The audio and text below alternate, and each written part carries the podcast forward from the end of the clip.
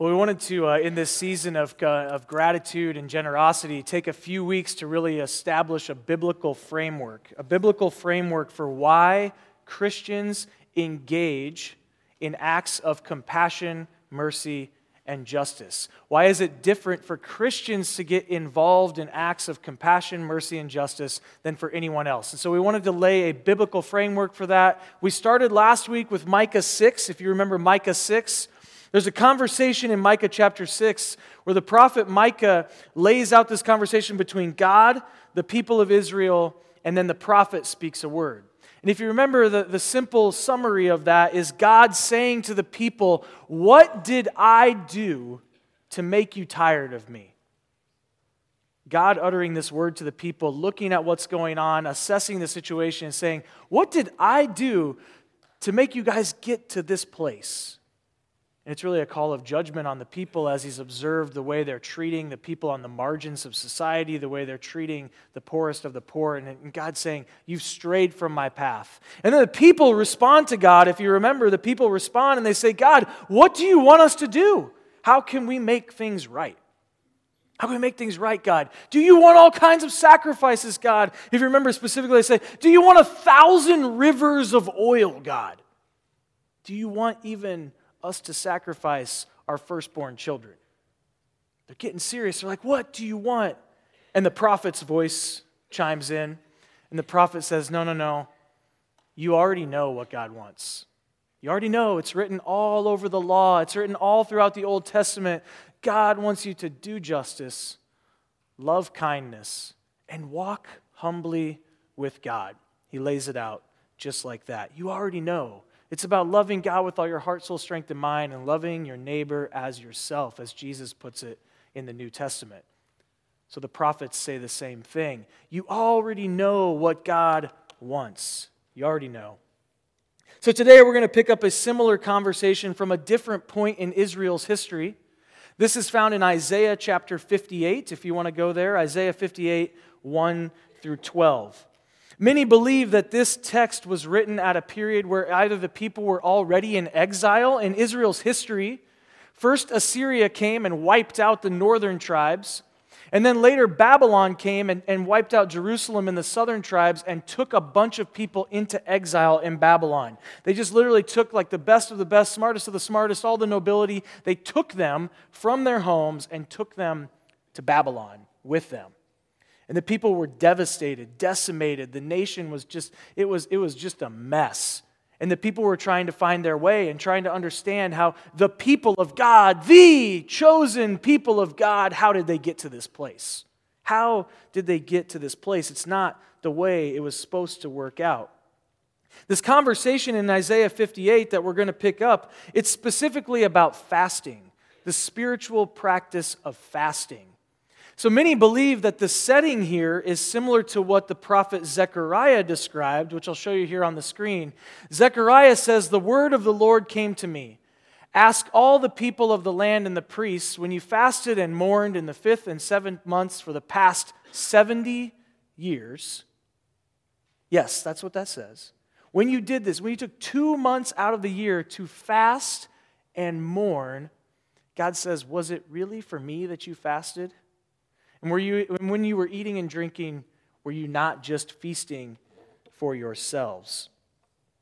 I share this part with you, this part of the prophecy from Zechariah, to show you that these people who were in exile were deeply committed, dedicated, taking two months out of the year to set aside their hunger, their needs, and seek God.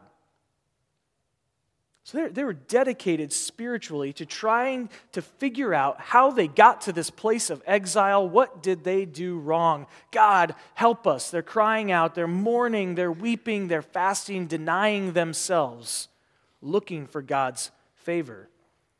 And fasting, Richard Foster writes in Celebration of Discipline, he says, "More than any other spiritual discipline, fasting reveals the things that control us." So fasting is this desire to, to have God reveal, God, what, what is it? What are the barriers? What are the idols? What are the things I've put up that are between me and you, God? And I want you to knock those things down. Reveal those things to me, God. That is at the heart of fasting. Another commentator says, fasting is an attempt to align one's priorities to the will of God. The idea is that when we deny ourselves, many times uh, in the history of, of uh, Judeo-Christianity, it's denying oneself from food, but it can be other practices as well. And so when we abstain from something, it's so that God can reveal to us, again, what stands between us and God, and God can begin to shift our attention back to Him, back to His priorities in the world, where we can begin to see that, God, I am obsessed with these other things. I have these other things in my life that are controlling me, and it makes me turn my attention from you, God. And so these people, again, are taking two months out of their year to try to turn their attention to God. But Zechariah says, was it really for God that you did that? Or was it just for yourself? Was it really for God that you did that, or was it just for you? There's an African-American preacher that I knew in Seattle who was prone to say, sometimes when you hear a word like this, it doesn't make you say amen, it makes you say, ouch.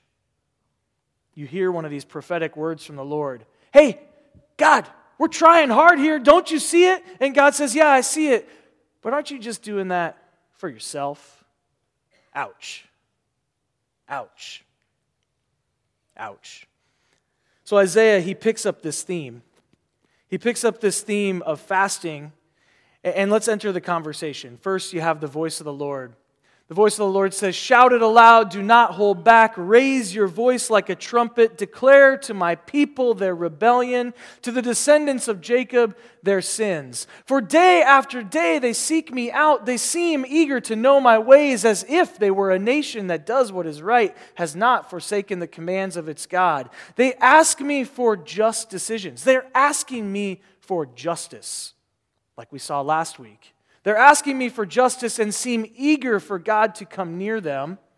Why have we fasted, they say, and you haven't seen it? Why have we humbled ourselves and you haven't noticed? See, what's interesting here is that God has noticed.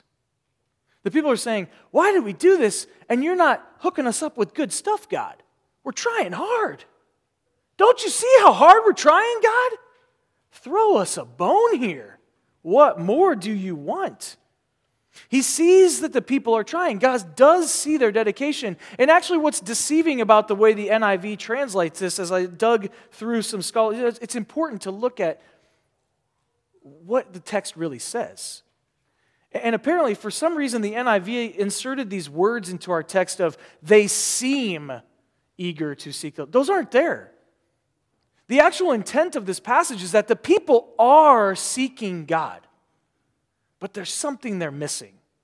They are trying to fast and hear from the Lord, but there's something else going on that's keeping them from knocking down those barriers between them and God.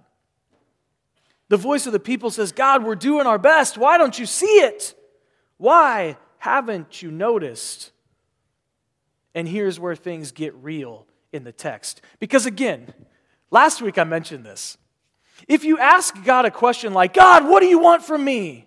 Are you ready to hear the response? Are you ready? Because it's about to get real. Because God's going to respond and it's like, oh, that's not what we were actually, God. We just wanted you to be like, oh, just kidding. Way to go on the fasting. Yeah, keep it up. But God's going to respond, and again, it's one of those moments where maybe you can't say amen. You just say, ouch, when you hear the response, the voice of God. God continues, he says, oh, you, let's get real about fasting, this spiritual practice aimed at, at, at breaking down barriers between us and God. And maybe for, for you, fasting isn't a helpful thing to think about this morning. I don't know how many of you are aware or, or regularly practice fasting. So maybe you need to insert a different spiritual discipline in there. Where, God, don't you see my prayer life? Don't you see my commitment to studying your word, God? Don't you see how much I go to church?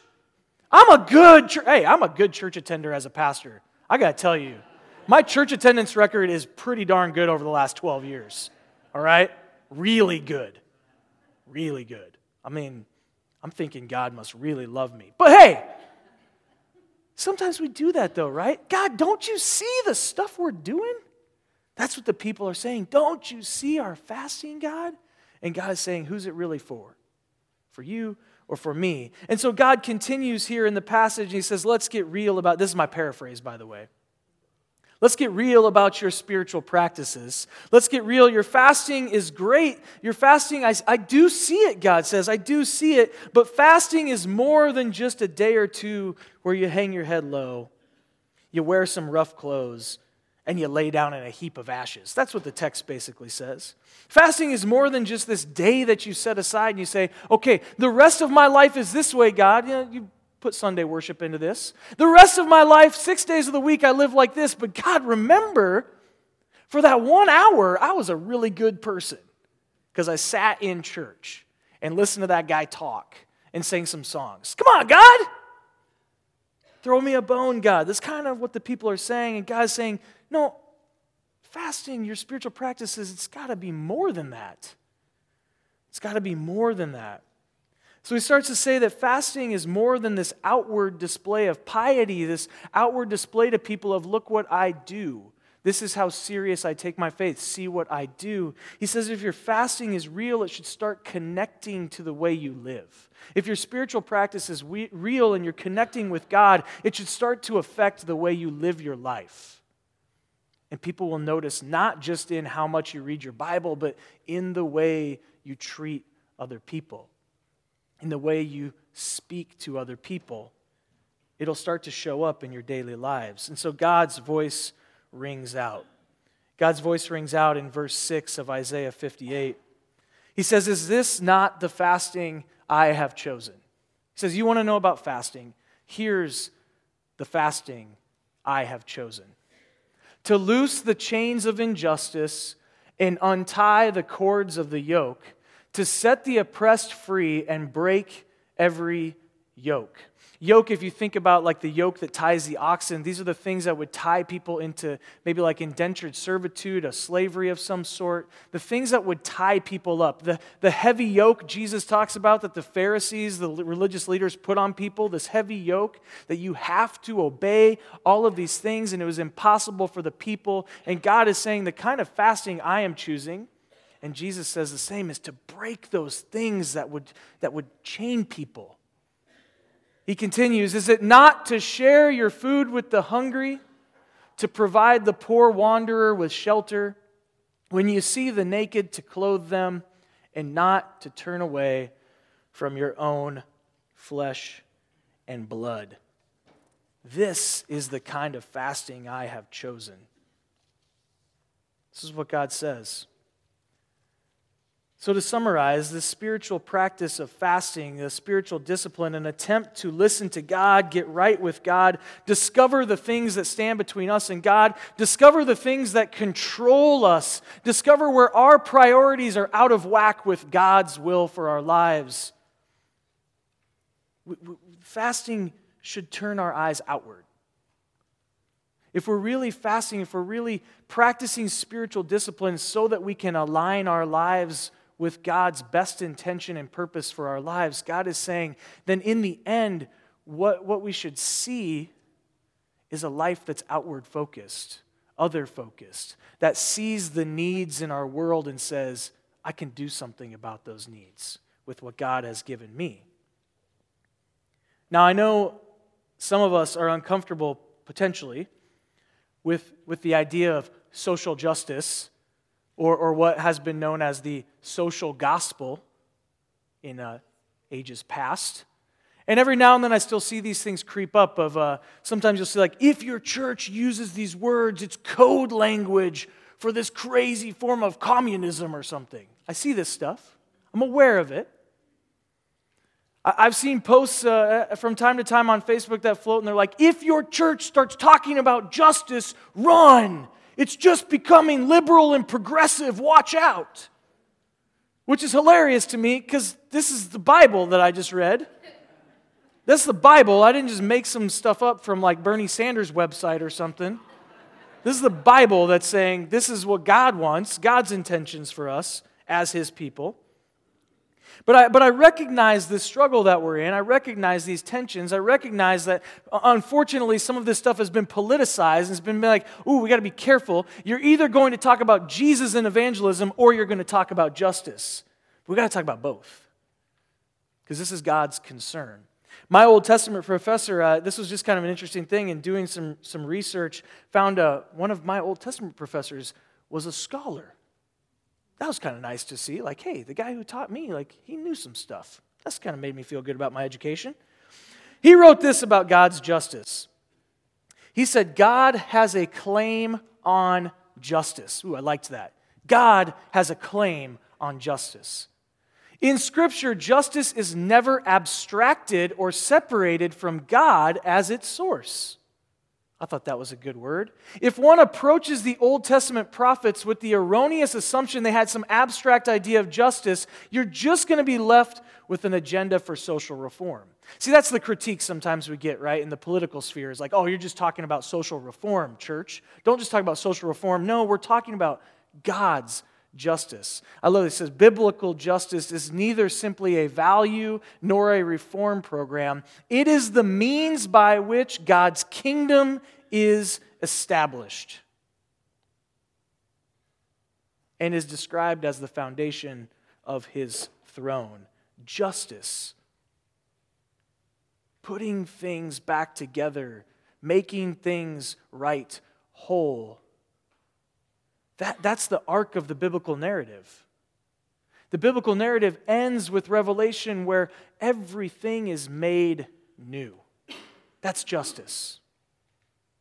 That, that's no more tears, no more pain. Things that were broken being put back together again. That's the biblical call of justice, and the whole of Scripture points to God's justice and asks us, will we get involved in that? Partnering with God to make things right, make things whole. God's justice. I want to turn it over this morning uh, to our worship leader, Jay Denton, who's going to share a little bit of his story of participating in, in justice ministries and other things in our world. So, Jay, the floor is yours.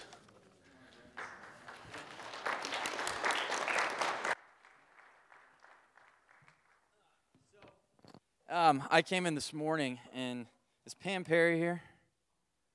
No, she's not. So Pam Perry and Casey uh, had gotten me this, and I walked into my seat this morning, and there was a sign that says, "This is you," uh, with this little bobblehead and a guitar and everything like that. So I'm just going to leave this up here for a moment. Um, but again, I, I've gotten a chance to meet some of you and get to know some of you, not nearly as many as I would like to. I, I do live just over the hill in Los Angeles, um, and so I'm up here on, on Tuesdays, and I'm up here on Sundays, but I would love the chance eventually to get to know um, some of you. When when Chad was going through this series and, and talking about what this series is about in terms of justice and in terms of what do we do as a church, both collectively as the greater church internationally, and then what do we do here in our community as Simi Covenant in terms of justice, uh, we started talking, and then he asked me to share a little bit of um, of my story. I uh, again, I, I'm kind of a strange individual. I, re- I have two jobs. I,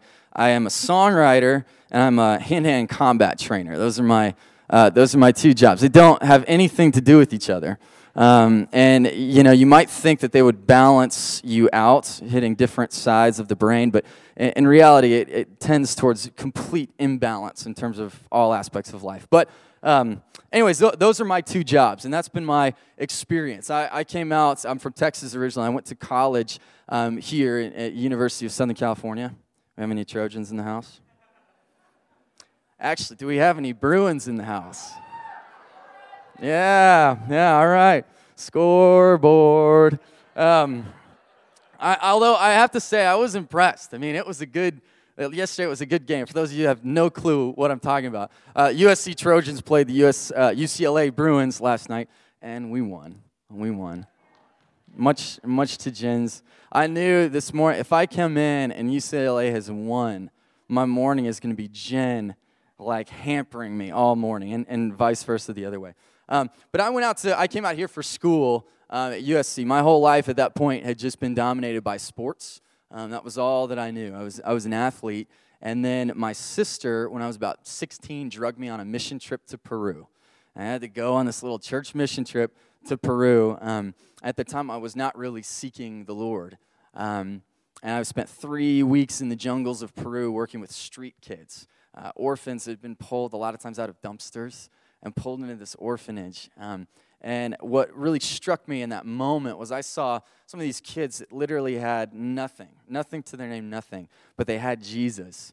And I saw more joy in them and more contentment and a greater sense of purpose than some of the millionaires I knew back in uh, Dallas, Texas, and and, um, and the athletes that I was running with. So that kind of rewired my life a little bit. I said, okay, I really have enjoyed athletics. I've enjoyed sports, but to me, there's still really a game, and I want to make my life about something bigger, um, something else. So I came to S C, um, U S C. I studied international relations with a focus on terrorism, genocide, humanitarian disasters, and the inability of governments and international institutions to help in those areas. So I basically spent four years um, invested in the worst things uh, that happen in the world. So that was quite a fun major. I, then I trained um, through a program called O C S, Officer Candidate School at the Marine Corps up in Quantico, Virginia. It's essentially boot camp for officers. Um, and I got a commission offered to me, and I had the option of accepting that commission or declining. It was a new program the Marines were doing to bring in um, more people that might not necessarily know if they were going military or not, uh, but to give them access to do the program and then give them the option of accepting a commission or declining it. Then I went back and finished my senior year, and I started talking with a man named Sam Childers. I don't know if any of y'all have heard of Sam Childers. He a movie came out about this guy called The Machine Gun Preacher, Um, with Gerard Butler, which if you've heard of him, you've probably heard of him through that. Um, he also wrote a book called Another Man's War. And this man, he he had a pretty rough life. He grew up as a, a drug dealer and as a uh, enforcer for drug dealers. Um, then he had a radical experience with Jesus. Jesus turned his life around. He went on a trip to Uganda, saw what was happening with boys, particularly young kids, Uh, in Uganda, how this organization, this militia group called the L R A, would come through, they'd kill an entire village, and they'd run off with the kids, and they'd force them to become soldiers, sometimes as early as the age of five. Um, and they'd send them into combat with a machine gun, uh, and they'd load them up with, uh, with cocaine to give them a sense of invincibility, and then go tell them to shoot this machine gun at, at a village. And so uh, Sam saw what was happening there. He felt God's call because he'd started a construction business, and uh, he went over to Sudan at the time, before South Sudan was independent, and he built an orphanage and a church. But then that orphanage would come under attack, and then he'd see villages nearby where people were, um, where the L R A would come through, hit a village, and then he would go with his team, and he'd clean up after it, and he'd He'd see if there were any survivors, and he'd take the survivors back to his orphanage. But after a while, he got really tired of cleaning up after L R A devastating villages. So he started working with this um, militia group in South Sudan called the S P L A, and they started trying to intercept um, intercept patrols from the L R A and try to either stop the L R A from hitting a village, or after the L R A had hit a, hit a village and would take all these kids and kidnap these kids, he would go afterwards and try to uh, intercept them and get the kids back from the L R A.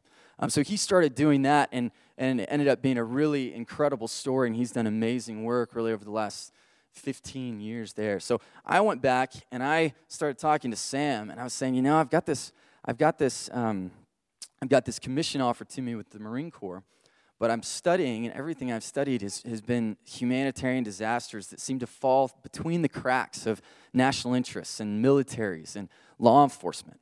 Um, there's there's a, a very large population, both globally and locally, of people that have been marginalized and have fallen between the cracks of the justice system or fallen between the cracks of international militaries and international security groups. And and so I, I decided I really wanted to devote my life to that. So I said, all right, Sam, I will, um, I'll decline this commission to the Marine Corps if I can come fight for you. And so we started that conversation.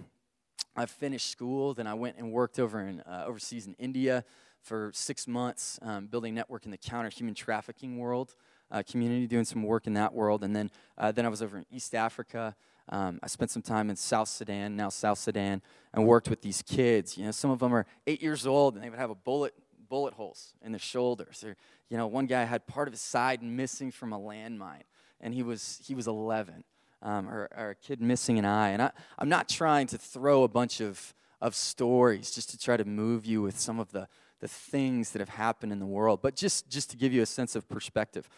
So, anyways, coming back uh, after these things, really the These experiences, the question always hit me, and the question that I've been working through for really the last decade, decade and a half, has been really, what is justice? We have we have these ideas of what justice is, but a lot of times the way we actually go about seeking justice is dominated and is determined by the lens that we look at it through. And sometimes we can have this grandiose idea of justice that people have, have argued about what it is for centuries, for millennia. Is justice equality? Is it freedom? Is it eye for eye? Is it retribution? Is it punishment that equals the offense? What is justice? And really, after everything I've seen, it seems to all boil down to justice is right relationships. Um, right relationships.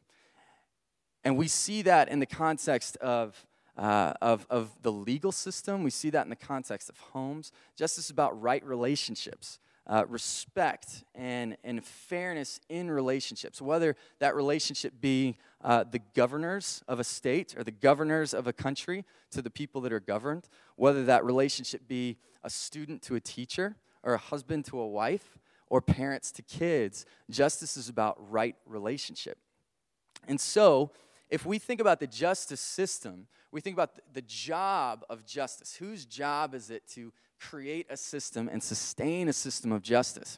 If we think about that as just being the job of governments, militaries, law enforcement, what we have is we then delegate the job of justice to people that cannot actually create it.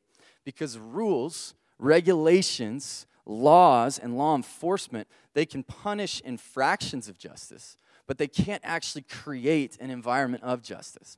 The same way that if you have a, a father who's never been arrested for domestic abuse, uh, or a husband who's never been arrested for domestic abuse, he may have a clean record, but that doesn't necessarily make him a good husband or a good father. Um, justice, the, the law enforcement system cannot create an environment of justice in his home. That is the job of something else. And as uh, as Chad was talking about, and as we look at this verse, we have the people of Israel crying out to God for justice. How, give us justice, Father. Teach us. Teach us, show us. We're praying for justice. We're fasting for justice. And he turns around and says, I see what you're doing, but you treat each other poorly. You take advantage of Uh, you take advantage of your employees. You don't give your people just wages. Uh, you argue and you hurt each other.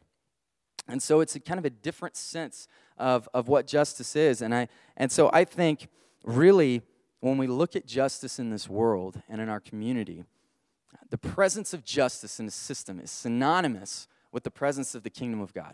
I know that's a big jump, and I, I could talk to you Uh, for a while about how I get to that jump from justice being rightness in relationship to justice being um, the same as the presence of the kingdom of God. But for now, I'm just going to leave it at that because I got more things I want to say. Um, if we think about the present state of the church, right, the church in America, what are some things that come to mind? Um, we've we've talked about this really over the last couple months. A lot of times we think of the church now as, as losing relevance in culture. Does that sound familiar? Losing relevance, losing legal battles, losing political capital in our system. And we think about the church and the work of the church being threatened by government policies that are coming out, um, by elections, by things that are happening around us. We have shootings happening. We have all of these things. Um, and I, my, my fear is that what that's done for us as the church is it's pushed us as the church to this place of defensiveness, where we're trying to hold on to the ground that we have. We're trying to see if we can't find a way to work within the political system to, to get new legislation passed that will protect the, the freedoms that we have um, to, to worship the way that we worship, um, to pray in schools, um, to do all of these things, which are all good things. But I think that we put so much of our focus on that. We put so much of our focus on trying to build systems that would give us better a better sense of justice and better sense of freedom, when in reality, I think that we uh, we are not the underdog in society. If you really, if you look through human history, the most resilient organization, the most resilient group of people in human history is the church. You have it starting with Jesus. It, it, it, Jesus came in an occupied territory of Israel, occupied by Roman rule. The, the Romans tried to crush the people of Israel. Then later they tried to crush the movement of Israel. You've had empires throughout, throughout history that have tried to crush the church, but it's never happened.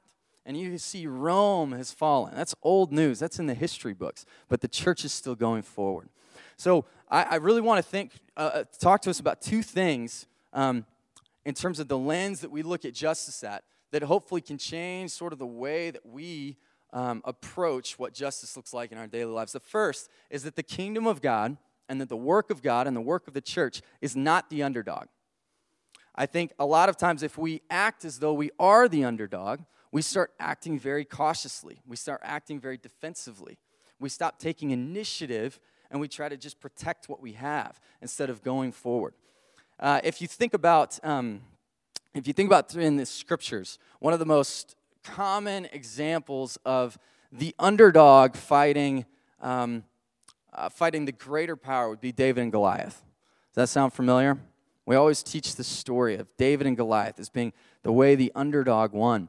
Uh, and I don't know if you've heard of an author named Malcolm Gladwell. He's written two big influential books, one called Outliers, one called um, uh, The Tipping Point. He's he's written others, but those are kind of the two big ones. He's a big social psychologist. Um, he, he looks at trends in, in history. He works looks at trends in business. But he wrote a book called David and Goliath, where it, his his goal in this book is to debunk the myth that David was actually the underdog. He says if you really look at at warfare and tactics at that time, you have Goliath, who's a giant, and he might look terrifying, he might look intimidating, he might look scary. But when you have David, who'd been training with a sling for years, and when he'd look at um, Malcolm Gladwell, he would he would study slingers at that time and what they could do in terms of their accuracy, how how fast they could hurl these stones, and how pinpoint accurate uh, they could be with it. Uh, and, and really, when what his argument is in this book is when you look at the story of David and Goliath, it's essentially would be a similar thing to a sword and a gun in a fight. I don't know if any of you are in law enforcement. Sometimes the distance, the amount of distance can change that reality significantly. If there's a gun and a knife in a fight close range, knife might have the upper hand. But with distance, like the field between David and Goliath, a sling actually has a tremendous advantage over that sword. So, or uh, another way to look at it would be uh, any Indiana Jones fans in the house, right?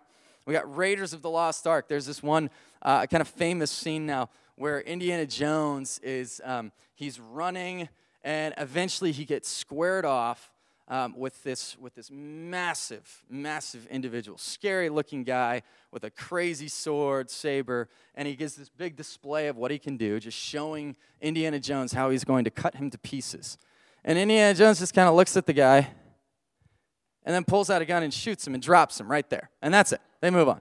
And uh, the, the funny story behind that is in the movie, they actually had choreographed a big fight scene.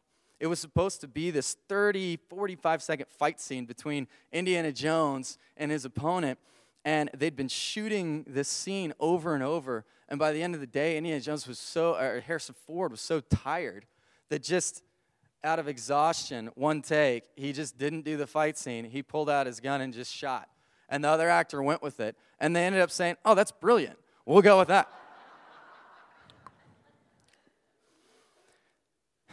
I think as the church,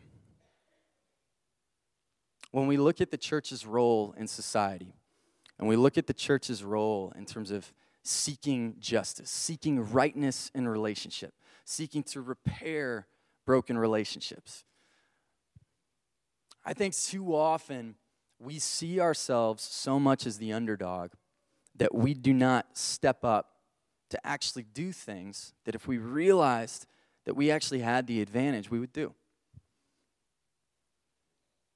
When you think of um, when you think of sports, I was hoping that I could use as an example U S C and U C L A last night as a complete blowout, but unfortunately it wasn't a blowout. It was a pretty close game. But have you ever watched a high school a high school sporting event that's just a total blowout? You've got what the visiting team or the home team is just destroying the other team. It's not even close. If you look at what's happening on the sidelines, and you could take video of what people are like on the different sidelines, it's a very different picture, right? You see one side, you see people that are demoralized, and the last thing they do, it's like every time it's their turn to go back into the game, they're groaning because they know they're just going to go into the game and just get crushed. Meanwhile, on the other side, with the winners, you see them getting really hyped up. You see they're sending in the second string. They're sending in the third string sometimes. They're trying trick plays. And the and, and what you see on the sidelines is everybody's so eager to get into the game because they know they're working on the winning team. And they know then that they actually have the freedom to try things. That's when they try the trick play. It might fail. It might fall flat on its face. But they're willing to try it because they're on the winning team. And they know ultimately that their team has pretty much won the game. When we think about us as the church and culture, if we posture ourselves, even here at Simi Covenant, if we posture ourselves as the underdog in what's going on in the city around us, if we see ourselves as just the ones that are being marginalized by an increasingly secularized culture, if if we see ourselves as the ones that have to be careful and tiptoeing about the way we talk about Jesus or even identifying as a Christian in the workplace, because it might lose us professional points. It might lose us political points. Uh, it might give us a stigma as being someone that's just trying to spread a message or evangelize or just uh, try to indoctrinate people to what we believe. If we posture ourselves that way, we will live very careful lives. We won't take risks as a community or individually. We won't take risks to actually walk into our communities and see how we can be a part of the work of repairing broken relationships and creating an environment of good relationships. The second thing I want to talk about is that the kingdom of God, the church, and the plan of God is not a defensive plan. It's an offensive plan. If you look at the way God actually commissions the church initially, it comes from Matthew sixteen eighteen. Jesus talks to Peter after he's come back, um, after really, when he commissions Peter to be the leader of the church. And he says, "On this rock I will build my church, and the gates of hell will not overcome it." If you if you really look closely at that, if you if you see the language that's used when it talks about hell, it talks about the darkness. It says the gates of hell. Gates do not move offensively. Gates are a defensive thing. If you have, I know this is very outdated at this point, but if you have a castle or if you have a military base or if you have any kind of base, the gate is the thing that you protect. It is the thing that you must protect most because it's the most vulnerable point of your defensive system, right? And so when Jesus says that the gates of hell will not overcome the church, that actually the language that's implied there is that the church is what is being offensive. And the darkness, hell, hopelessness, violence, all of these things, that's actually the defensive thing. That eventually we know, because we know the story of the gospel, that eventually that will be wiped away. We are on the winning team. And what we are invited into is we're invited into being a part of the offensive movement of pushing the darkness back. And when I talk about the offensive movement, I don't mean it in the sense of uh, the church as a Uh, as an institution gaining political power, gaining military power, nothing like that. I mean, what Jesus has, has defined the church as is a movement of love and a movement of justice and a movement that repairs relationships, both us with God and then us with all of the people around us in whatever our sphere is. And we're invited to be a part of that. When we think about injustice, even the word injustice, it means simply without justice. Injustice is not a thing in itself. Injustice fills the void where justice is gone. The same way that darkness is not an actual thing. If you turn a light on, you don't see the darkness fighting back at the light. The light expels the darkness, not the other way around. It works the same way. When there is an environment of justice, and when we, we work hard to create right relationships, foster right relationships, just injustice starts to move away. In Mark three, um, one through six, there's a story of Jesus going into uh, going into the temple. And it's the story of him healing a man that had a shriveled hand, which, you know, I don't know if you've seen my, my finger that I've been trying to play the guitar with over the last month, but it's uh, it's a little shriveled in the moment. I've got this finger's taking a little bit of a hike this direction, um, so I can relate in a moment. But uh, you see Jesus walking into the temple, and there's a man with a shriveled hand, and the Pharisees are watching to see if Jesus will heal this man on the Sabbath. And the crazy thing about it is they're seeing if Jesus will heal this man on the Sabbath because that would break their law. If he heals this man on the Sabbath, they can then attack Jesus as being a lawbreaker who worked on the Sabbath day. And Jesus' response then, he asks this man to stand up and he heals him. And his response is, is it right to do good or to do evil on the Sabbath? The funny thing is, when Jesus says the choice is to do right, is it right to do good or to do evil on the Sabbath, he's equating doing nothing for this man as evil. Right? The, the, the Pharisees, they're not intentionally trying to commit wrongs on the Sabbath, but what are they doing? They have someone that's hurting in their midst. They've got a man that's broken, that's hurting. And not only are they not reaching out to him to be a part of that healing process, but they actually get angry when Jesus heals him. A lot of times in our lives, the choices that we make, it's not necessarily the choice between doing good and doing evil. The choice is between doing good and doing nothing. And in reality, when we choose to do nothing, when we have the power to be a part of healing broken relationships, when we have the power to be a part of extending justice to the marginalized, we have the power to reach out to that individual that is hurting and broken, and we do nothing. That in the scriptures is actually equated with evil. That's what we start looking at when you see the beginning of Isaiah fifty-eight, what Chad read earlier. For day after day they seek me out. They seem eager to know my ways, as if they were a nation that does what is right and has not forsaken the commands of its God. They ask me for just decisions and seem eager for God to come near them. They're doing all these things. They're praying. They're fasting, but it doesn't equate to justice. I, as a fight trainer, we have, we, you know, sometimes because I spar a lot, and uh, one of my favorite things to do is spar guys that come in and they're bodybuilders, right? And we, we get these bodybuilders that come in to train, and they're yoked. Uh, these guys are strong. They could bench press a horse. And they come in, and they start sparring, fighting. And they're the easiest people to hit on the planet because they're so slow in their movement. They start moving like this. They start hitting. You can see what's happening. You can see it coming a mile away. And these guys, I tell you what, they are some of the most disciplined individuals I've ever met. They do all the dieting. They they work out six and a half days a week. They diet. They they don't eat carbs. They don't drink beer. They don't consume happiness in any form. Right? They are disciplined and they are structured. But ultimately, as a bodybuilder, they're training and they're putting themselves through this regiment for the mirror, not for a fight.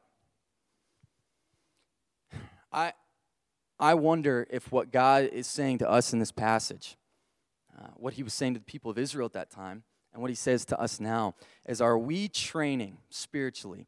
Are we seeking the Lord? Are we coming here? Are we worshiping? Are we studying the Word of God? Are we praying? Are we doing that for the mirror? Are we doing it for the fight? Are we, are we here? Are we seeking the Lord so that we can feel better about ourselves, as, as Chad was saying? So that we can feel a little bit less guilty, so that whatever your vice happens to be, maybe you do it a little less. And so that we can have a little bit more of a platform to build ourselves up and feel good about ourselves. Or are we here working in community, learning from God, worshiping God, so that we can be changed and that we can be stronger when we leave this place and we go and we actually go about the work of justice in our communities? Uh, uh, a pastor in Los Angeles, Erwin McManus, says this: a lot of times we're crying out to God, saying, God, do something. And God's response is, I have done something. I made you. Now you do something. We have this amazing ability to be the hands and the feet of Jesus, to be a part of the movement of justice.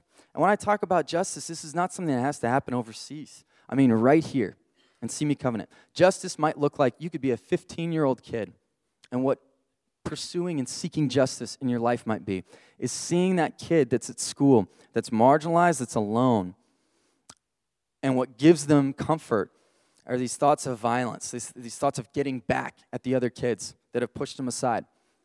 And reaching out to that kid might be the most important thing to prevent injustice that could happen. The police, they can't, they can't prevent uh, a kid from doing something, from coming in with a with a gun somewhere and trying to trying to commit an act of violence. They can't monitor every single child. They can't monitor every person. But we can. We can see those around us. We can see the people in our communities, and we can reach out and be a part of that work of justice. Um, I think as a church, if we start to be known for what we're for more than what we're against, I think that will change the church in America. I think it'll change the church here in our city. If we start to be n- uh, known for what we do and not what we criticize, if we start to be known for compassion instead of legalism. I'm going to close with this one, um, this one story. Have you ever read the books, or more likely seen the movies Narnia, the Chronicles of Narnia? There's a one of my one of the most moving uh, scenes in any movie to me is in the Chronicles of Narnia. Um, there's a point in the in the book Prince Caspian, in the movie Prince Caspian, where Lucy, like the smallest one of the group, she's the youngest, she's the kid. They've all, she and her brothers have all been given weapons by Aslan to fight um, to fight injustice in, in in this in this plot line, and she just has this little dagger. And at the end of this movie, there's been this massive fight that's gone on, where her brothers, the ones that are maybe more equipped to be warriors, to be fighters, are out fighting for the Narnians. And there's this moment where Aslan shows up and starts to drive away this army of darkness. And they're coming back, and they're retreating, but they're retreating to form another attack. And there's a bridge over water. And you see this Telmarine army, big chariots, big horses, big armor, starting to come on one side of the bridge. And as they come over the bridge, as you can see the horizon line, all you see is you see this little girl walk out. And she's holding this dagger in her hand, her gift from Aslan. And you just think, she's just going to be trampled. And you see this army, this Telmarine army, confused. And then they finally start to charge. They're charging. And all there is is this little girl with the dagger. And as the army gets about halfway across the bridge, you see Aslan walk up, the lion, um, the Christ, Christ picture in the story. You see Aslan walk up and stand beside Lucy. And then water comes and it washes away the army. But the most beautiful thing to me about that story is you see Lucy not looking for an excuse, not thinking, all I have is a little dagger. You see Lucy knowing who she serves. You see Lucy knowing who stands with her. And she then takes that stand because she knows that she stands with Aslan. And when we go out, I don't know what your gift is. Maybe your gift is you have a business. Maybe your gift is you're a teacher. Maybe your gift is you're a father or a mother, a husband or a wife. But you have been given tools by the living God to be an agent of justice in this community, within this church, and in Simi Valley. And I think, what if we, what if we take a chance on God and see what he does if we start to step up in whatever our sphere of influence is? And maybe we look like Lucy, about to get trampled by an army. But let's see if God shows up. That's all I've got for you guys. I'll print out. Um, yeah. Thanks, man. I'm going to go ahead and uh, invite the worship team to come up. Um, just want to summarize one last thing uh, from this word. So worship team, you guys can come up for our closing song. The last thing I want to share with you uh, from, and just thank so much for Jay to uh, paint this picture of justice, um, God's justice in our world. That I don't want to add much to what he said, but just to wrap up Isaiah fifty-eight. With God's justice, often we see this in Scripture, with God's justice and working, participating with God to see justice happen in our world, there are promises attached. Not rewards. Not rewards. It's not, oh, if you do these things, God will reward you. So it becomes some sort of formula to get God's good favor. But as we see in Isaiah fifty-eight, there are promises attached. God says there's an if-then. And if then, if you do away with the yoke of oppression, with the pointing finger and malicious talk, and if you spend yourselves on behalf of the hungry and satisfy the needs of the oppressed, then your light will rise in the darkness, and your night will become like the noonday. The Lord will guide you always. Remember, if you do these things, spend yourselves on behalf of the poor, then the Lord will guide you always. Satisfy your needs in a sun-scorched land. Strengthen your frame. You will be like a well-watered garden, like a spring whose waters never fail. Your people will rebuild the ancient ruins and will raise up the age-old foundations. And then he says this, you will be called repairer of broken walls, restorer of streets with dwellings. The call to justice is that we get to partner with God, participate in what God is doing in the world so that we can be known as restorers and repairers of that which is broken, so that we can hear the voice of God and see where He is at and go to those places with God. The call to justice, there's a promise attached that God will be with us, like Aslan was with Lucy. God will be with you. Let's pray. God, again, we uh, we want to partner with you. We are eager to partner with what you are doing in this world. God, we do see injustice where things are broken and in need of repair, where relationships are broken and in need of restoration. God, and if we see those things, move us to act. God, help us to fight against indifference, apathy, cynicism. Those things, God, that would paralyze us from doing anything, that would tell us you can't make a change. That's too big of a task for you. God, may your Spirit be a loud voice of encouragement in our ear that says you are the person for this job, for this task, for this relationship. God, strengthen us for the task to which you have called us, to be repairers and restorers, walking humbly with you. Pray all these things in Jesus' name. Amen. Would you stand for our closing song?